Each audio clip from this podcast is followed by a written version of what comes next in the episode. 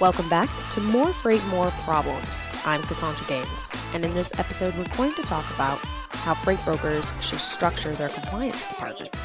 Often, these departments are also called carrier relations or carrier admin. Nevertheless, no matter what the title is, they are the individuals who onboard your carriers and vet your carriers and they meet certain guidelines that you have developed for your company. This department is essential, essential. It's the foundation of your company. If you're starting to see a lot of cargo claim issues, lawsuits, um, you've got uh, service issues with regards to drop loads, um, freight not showing up on time. This, these issues, these problems, often can be linked back to how you vet your carriers your policy, your follow up, and your execution. It's very important to focus on your carrier compliance department, understand the basics of what they're doing, and to track problems back to how are we vetting carriers. If you can remember this, you have essentially cut back on numerous amounts of problems that you are seeing or you would have seen.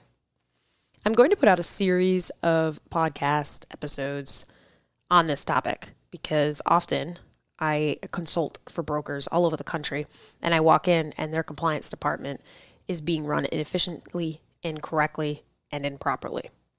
Even some of the best brokers in the country, their compliance departments will be a hot mess. And my job is to teach them how to properly vet carriers without impacting capacity, but also to protect their company and to reduce the amount of problems, right? The name of this podcast series and my company is More Freight, More Problems.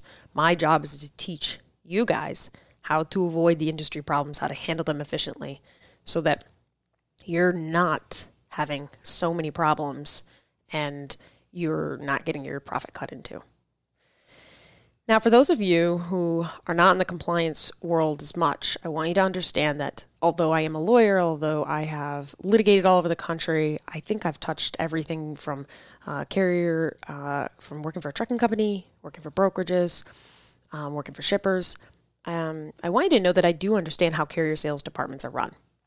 I have spent a significant amount of my career partnering with carrier sales leaders and that one company that I consulted for, I had my own desk and I sat with carrier sales for hours and hours every day.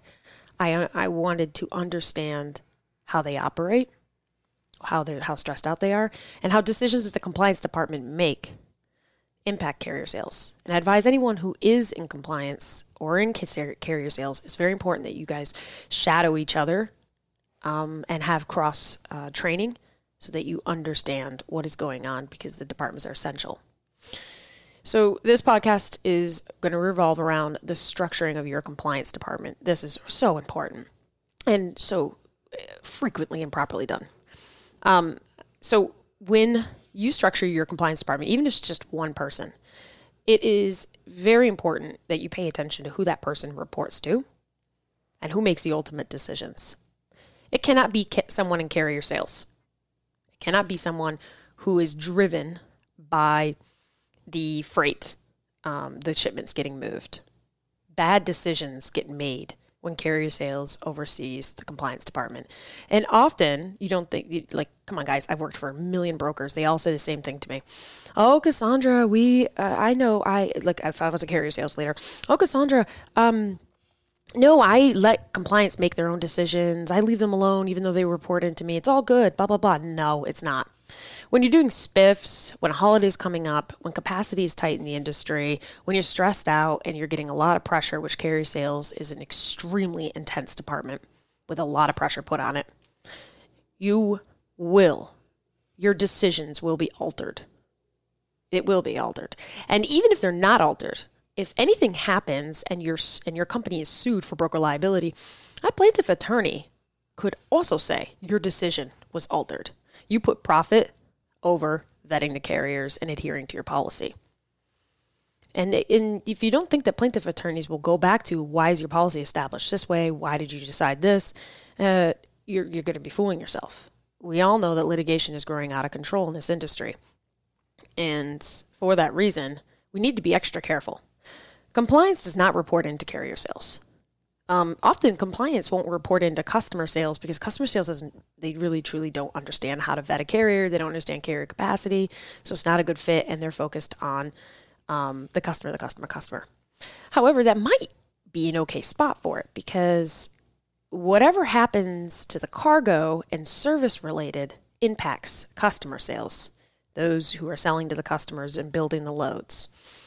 So it could be a good fit. However, they also would be, uh, if a load needs to be moved for a customer, no matter what, especially a holiday, um, they would also have a bias opinion.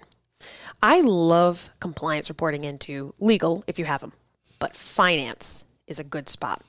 Finance, those who work in finance um, often understand the business entirely because they have their hands in everything because finance touches everything accounting um, ar ap so the the people who work in finance often they're not driven by compliance about meeting goals. I didn't mean compliance. They're not driven by sales and quotas and they're not paid off of that. So it's a good spot for that to sit. Although finance doesn't truly understand how to vet a carrier and the impact they'll learn. And if you hire the right people to vet your carriers, finance doesn't really need to learn. They can depend on the compliance department to know what to do.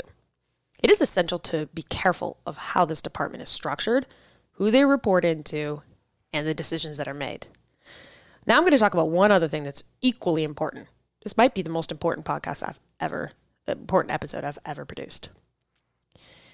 The decisions being made. Um, when when someone decides to overrule compliance. First of all, it should be extremely rare that even ever happens. Truly. Um, the compliance department is there to enforce the policy that the company has set with how we vet carriers.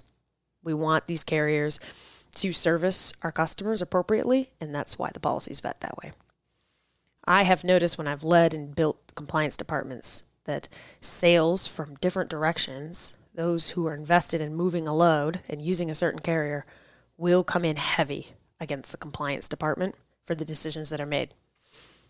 Decisions that executives and leaders tend to overrule without truly understanding why they're overruling it because they don't truly understand how to vet a carrier and the compliance department.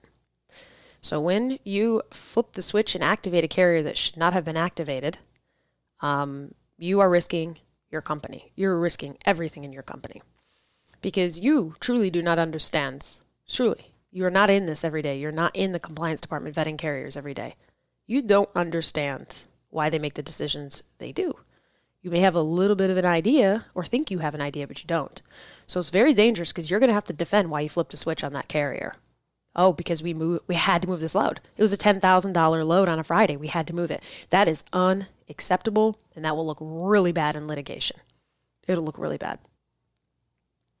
The other thing is too is who has access in your TMS to flipping that switch and activating and inactivating a carrier. That's incredibly important.